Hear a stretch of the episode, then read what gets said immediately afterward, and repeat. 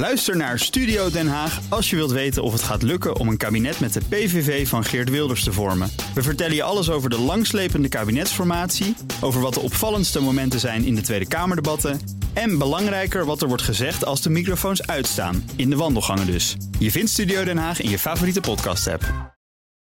Ik zag mensen met stapels lopen, werkelijk. De laatste keer dat ik dat zag was bij uh, het verschijnen van de laatste Stones LP. Dit is net zoiets, maar dan zeg maar op geopolitiek terrein. Boekenstein en de Wijk voorspellen de toekomst. Alle ellende in de wereld bij elkaar en hoe het verder moet. Koop dat boek. Je kunt ermee opscheppen en aan je vrienden hoe erudiet je bent. Ik heb het zelf ook gekocht.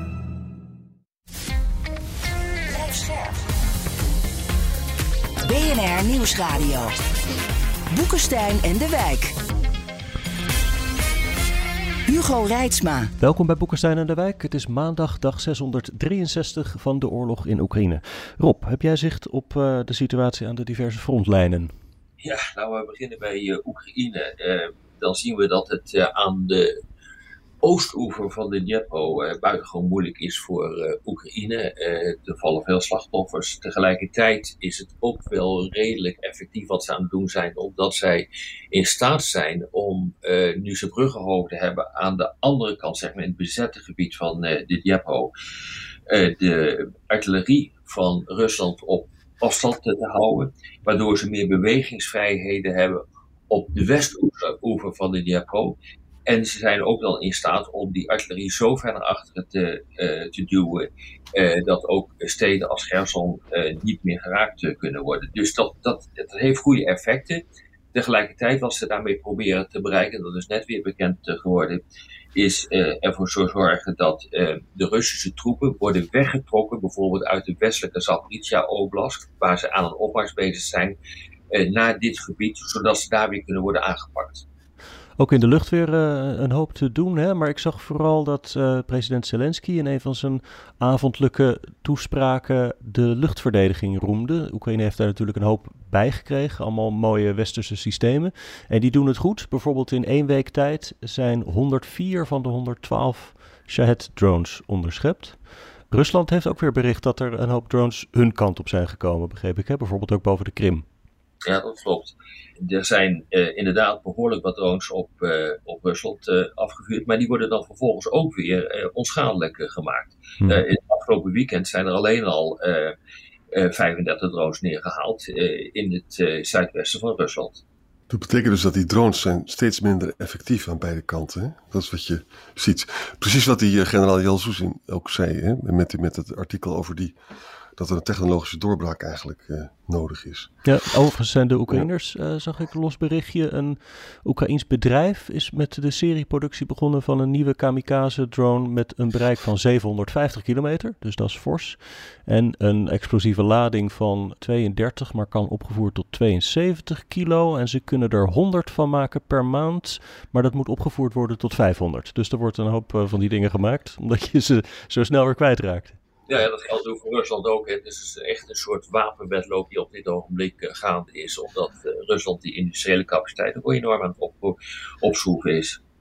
Ja. Ik, las, ik las een stukje erop dat in Rusland uh, is in een silo op de Kozelsk-basis ten zuidwesten van Moskou is een nieuwe intercontinentale ballistische raket geïnstalleerd. Ja. Heet JARS, J-A-Y-A-R-S. Mm -hmm. En die kan nucleaire kernkoppen dragen. Dat is een intercontinentale raket. Dus een raket waarmee Amerika kan worden bereikt. Ja. ja. Ze vervangen kennelijk dus de oude raketten.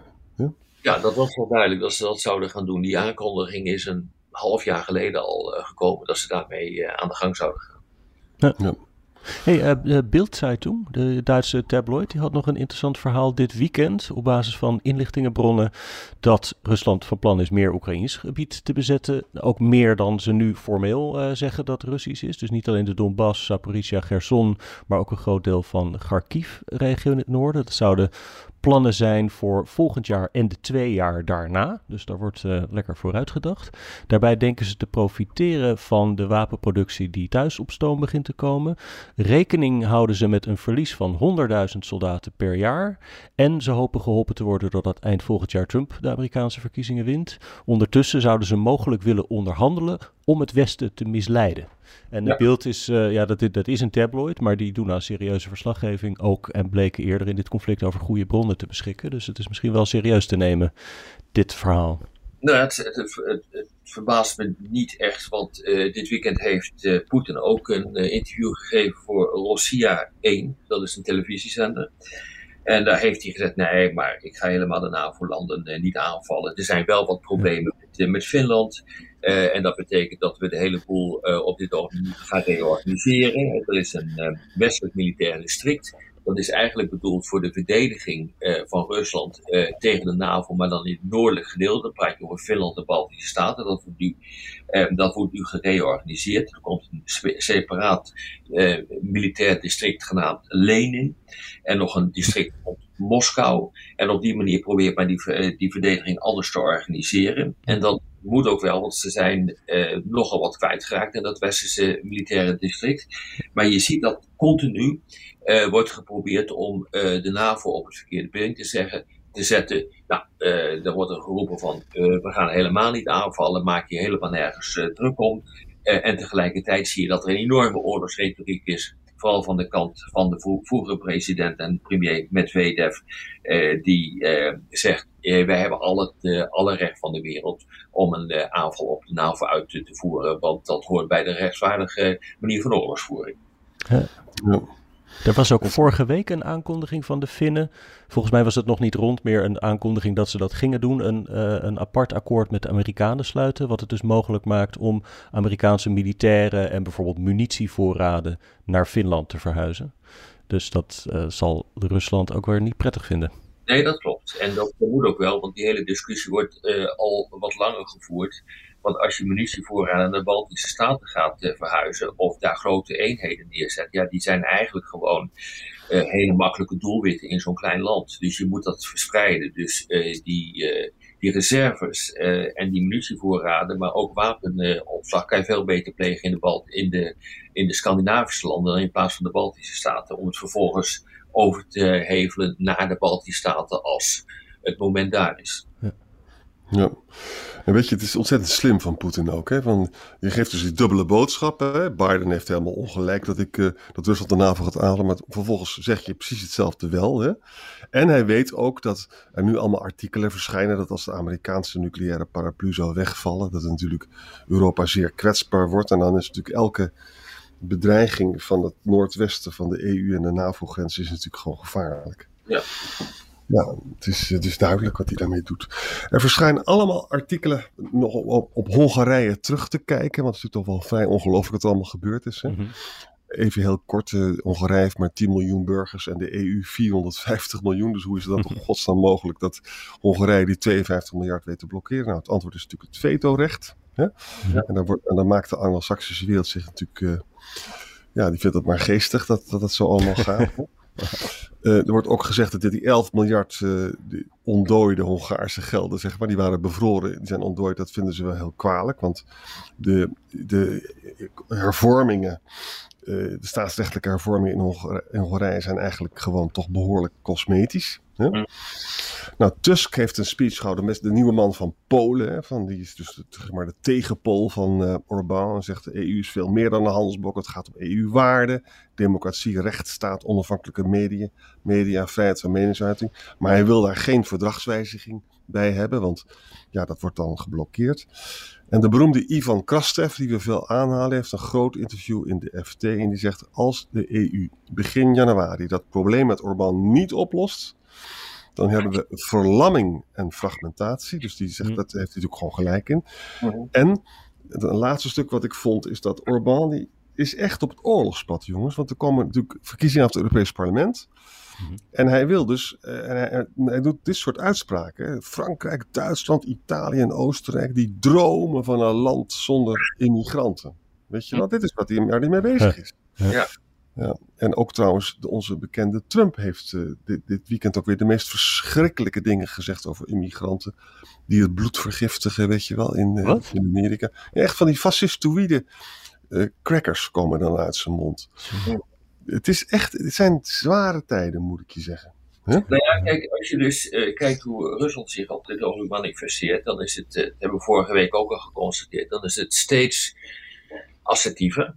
Uh, en er zijn nu ook weer berichten naar buiten gekomen hoe het gaat met de Russische economie. En dat is toch wel interessant, want ehm, dan blijkt dus dat het Westen heeft geroepen, bedrijven, westerse bedrijven, ga weg uit, uit Rusland. Dat is ook gedaan. Men dacht dat men daarmee Rusland een enorme loer zou draaien en dat daardoor de economie ten gronde zou worden gericht. Dat is niet gebeurd. Het is zelfs een verdienmodel geworden voor Poetin en zijn entourage. Ja. Natuurlijk is er ruim 100 miljard aan verlies geleden, afschrijvingen geweest van westerse bedrijven.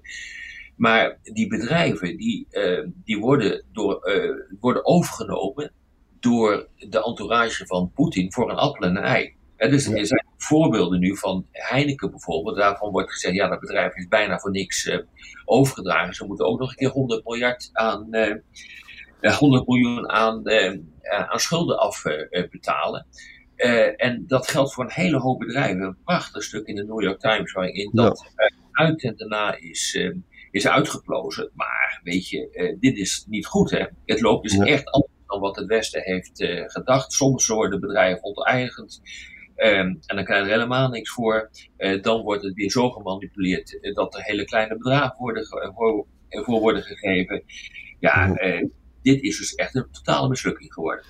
Hm. En, nog, en nog één dingetje voordat ik het vergeet, jongens. Um, we praten vaak over het Amerikaanse steun hè, voor de Oekraïne. Mm -hmm. En er staat nu een stukje in de New York Times dat één topdemocraat, weet je, die beroemde Joe Manchin, uh, die, die denkt dat dat uiteindelijk toch wel los zal komen, dat geld. En dan wordt het dus verbonden aan Israël, Mexico en dan natuurlijk ook met Oekraïne zelf. Nou ja, daar houdt men daar maar een beetje aan vast. Nou ja, er zal dus deze week uh, over gestemd moeten worden. Hè? Dus de, ja. de, de staat die gaat later op reces. Dus we moeten maar even kijken wat eruit uh, komt. En ik kan me nauwelijks voorstellen dat uh, ze later op reces gaan. Terwijl ze van tevoren al weten dat het niks wordt. Dus ik moet nog zien wat hier uh, gaat gebeuren. Ja, ja, ja. En jongens, wat Orbán ook doet, het gaat maar door. Hè? Hongarije die gaat, blokkeert de Bulgaarse toegang tot het Schengen-verdrag. Ja. Tenzij het land dus de transittax op het Russische gas afschaft. Dat is gewoon, is gewoon Poetin zit aan tafel, hè?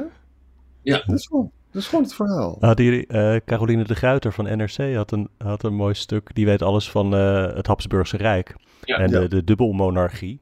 Die schreef daarin dat de Hongaren toen in die tijd het precies zo deden. Die, die chanteerden ja. Wenen op alles de hele tijd. Dat is een beetje de, uh, de Hongaarse modus. Nou ja, tijdens de Koude Oorlog was Hongarije het enige land waar je fatsoenlijk naartoe kon rijden. Uh, en daar kon je ook uh, redelijk vrij uh, rondlopen. En zelfs journalisten die konden daar het, hadden daar een zekere mate van vrijheid. Dat werd ook wel de vrolijkste kant van het barak genoemd, Hongarije. omdat die zich redelijk onttrokken aan het, het, Russische gezag. dus ja. Ja, ja. Dat, dat, klopt ook wel. En dat ligt in het verlengde van wat de Gruiten zei naar En nog, nog één dingetje.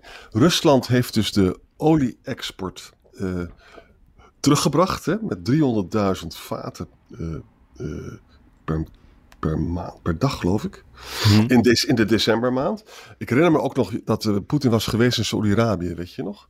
Ja. Ik weet niet of Saudi-Arabië ook terugschroeft, maar hij hoopt dus een hogere olieprijs te hebben. Maar aan de pomp merken we dat nog niet. Hè? Ja. Moet het gewoon maar in de gaten blijven houden. Hij wil dat graag. Hè? Poetin wil graag die prijzen omhoog. Dat is belangrijk ja. voor ze. Ja. Nou, zullen we dan maar eventjes door naar de volgende oorlog? Uh, ja. Volgens mij, als ik het een beetje zo zie, is in het noorden lijkt Israël vrij succesvol in het uitschakelen van Hamas-strijders. Bij Gaan Yunis in het zuiden biedt Hamas behoorlijke tegenstand. Ja. Humanitair is, ja, is het moeilijk om nog een overtreffende trap te vinden om de situatie te beschrijven daar. Dat is echt verschrikkelijk. Ja. En ho steeds hogere druk natuurlijk op uh, Netanyahu vanuit allerlei kanten, maar zeker ook vanuit Israël zelf, waar grote demonstraties waren nadat bleek dat het Israëlische leger zelf per ongeluk drie Israëlische gijzelaars in de Gazastrook had doodgeschoten. Die zouden net zijn ontsnapt toen uh, ja. de Israëlische troepen ze tegenkwamen. Ja. Austin is naar Jeruzalem gegaan, naar, naar Israël gegaan, de Amerikaanse minister van Defensie. Hij wil binnen... geloof ik, hè? Ja. ja. vandaag. Ja, binnen drie weken wil hij een andere tactiek hebben. Dus nu echt wordt, die drie weken heb ik gevonden door hard te zoeken. Meer special forces, meer intelligent driven. En dan in en uit de bevolkingscentra gaan. Hè? Gijzelaars bevrijden, tunnels vernietigen. Er zijn nu 20.000 doden. Zondag was Austin al in Kuwait. eh, waar hij ook de, de laatste eer kon bewijzen aan de overleden Sheikh Nawaf al-Ahmad al-Jabbar al-Sabah. en hij, heeft ook een, hij gaat ook een bezoek brengen aan Bahrein, de, de VS de vijfde vloot. En dat hangt natuurlijk allemaal samen met die Rode Zee-ellende, met die, met die Houthi-drones en raketten naar die commerciële tankers daar. Hè? En hij gaat ook naar Qatar en, en hij gaat het vliegtuigschip eh, Gerald Ford eh, bezoeken. Mm, mm. Nou kijk, ik vind wel dat er een zekere mate van paniek eh, aan het eh, toeslaan is op dit ogenblik. Eh, je leest aan de lopende band stukken nu dat er vrees is dat de oorlog escaleert. Dat heeft te maken met het feit dat Hezbollah steeds agressiever wordt. Die, die opereert dus vanuit Libanon. Er zijn 10.000, waarschijnlijk 80.000 eh, Israëli's die zijn inmiddels naar een andere plek gebracht omdat het daar gevaarlijk wordt. Hm. Eh, we zien dat de Houthis eh, verschrikkelijk bezig zijn. De Amerikanen willen nu eh, eh, helemaal dus aan de andere kant, eh, in, de, in de richting van de Rode Zee, willen ze gaan kijken of ze daar de verdediging voor de scheepvaart kunnen, kunnen opschroeven. Dus daar zit ook een, een- probleem in. En ik heb echt het gevoel, ja, ik weet niet ja, waar, waar jullie van denken, maar ik heb echt het gevoel dat Iran toch achter de schermen bezig is om die zaak op te poken. Eh, want Hezbollah ehm, maar ook eh, de Houthis, die staan natuurlijk gewoon eh, onder controle van Iran. Dus dit is echt wel een ge- geweldig probleem hoor. Ja, en ook binnen de Israëlische regering hè, zijn er mensen geweest die ze hadden gelijk op Hezbollah moeten slaan. Hè? Ja. En, en, en de meesten achten ook oorlog met Hezbollah onvermijdelijk. Ja. Dat is overigens ook in een poll laat november. 52% is eh, steun en aanval op Hezbollah. En er is ook escalatie de afgelopen dagen. Vier Israëli dood en 14 Libanezen. Dus dat begint nu echt, eh, echt spannend te worden. Wat ook spannend wordt, jongens, is dat eh, als je nou David Cameron en Annalena Baerbock hebben dat artikel in de Sunday Times geschreven, gisteren opiniestuk. Hè? Daar vragen ze om een duurzaam staakt het vuren. Ze willen dus meer dan humanitaire pauzes. Hè? Nou, als je dat artikel leest en je legt dat naast de uitspraken van Netanyahu zaterdag in een speech, dan denk dan echt, dan slaat de schrik om je hart. Weet je wat Netanyahu gezegd heeft zaterdag? Ik ben trots dat ik de tot- tot- totstandkoming van een Palestijnse staat heb voorkomen. Ja. Ja? En de Oslo-akkoorden waren gewoon een vergissing. Ja. Ja, nou ja, dat betekent dus dat er is een enorme kloof tussen. Tussen datgene wat eh, Engeland wil en Duitsland wil. Vandaag is Catherine Colonna, de Franse minister van Buitenlandse Zaken in Israël. Ja. En Netanyahu, die kennelijk moet hij dus die rechtervleugel bedienen. Of hij vindt het allemaal zelf, ik weet het niet. Maar moet je voorstellen hoe ver we dus zijn geradicaliseerd nu. Dat is de Oslo-akkoorden een vergissing waren. Vroeger ha- hadden, zagen we dat als een, als een lichtpunt. Toch? Ja. Dat ze er waren. Nou ja, de, wat, wat vandaag gaat gebeuren is dat er ook in de VN-veiligheidsraad weer eh, wordt eh, ge- ge- gestemd over een eh, resolutie. Dat gaat ook weer over een duurzaam eindigen van de strijd. Eh, ja, dat komt dus na een eerdere veto van de Amerikanen, maar ook eh, na een eh, verpletterende eh, resolutie in de Algemene Vergadering. 153 van de 193 stemmen die waren voor en staakt het eh, vuren. Amerika die heeft, eh, die was er ook niet voor. Maar goed, eh, daar wordt dus nu weer over gestemd over een variant eh, op dit eh, thema. Ik ben echt heel benieuwd wat de Amerikanen nu gaan doen hoor. Ja, Want iedereen maakt zich grote zorgen over die verdere escalatie. Israël, daar lijkt, lijken alle tollen los te zijn. Die gaan gewoon door. Ja, en dan is het echt de grote vraag wat het Westen nu gaat eh, doen. Ik denk dat die druk nu echt heel erg groot ga- gaat worden om hiermee op te houden op deze manier. En kennelijk zijn de Amerikanen nog bereid om het drie weken nog te laten voortduren, vond ik. Maar we zullen zien wat er gaat gebeuren. Even tussendoor, jongens. Er zijn allemaal pro-Palestijnse demonstraties in de hele wereld. Hè? Turkije, Frankrijk, Canada, Tunesië, Indonesië en in New York. Gaat gewoon allemaal maar door, hè? Ja. Het is wel belangrijk om dat even te, te zien. Zeker. Wat hebben we dan nog, jongens? Het is een tweede opening. eh, is, is nu van de Gazastrook. Die, die beroemde Kerem Shalom is nu geopend. Daar kunnen 200 trucks per dag eh, doorheen. Eh, en slechts acht van de 36 ziekenhuizen functioneren nog. Het is werkelijk heel, heel ernstig. Nee, dat is ook een belangrijke reden. En de angst voor escalatie om de druk op de ketel te zetten in Israël. Ja. Gisteravond een Israëlische aanval op het kamp Jabalia. 90 Palestijnen dood. En ook, uh, ja, oh ja, het, hele debat over die 100.000 Palestijnen, meer dan dat zelfs, van de Westbank, die werken in Israël. Nou, dat mocht allemaal niet meer na 7 oktober. Hè? En uh, dat is interessant, er is ook een groot debat in het kabinet waarbij uh, 13 van de kernkabinetleden gezegd hebben: we gaan die vergunningen niet meer verlenen.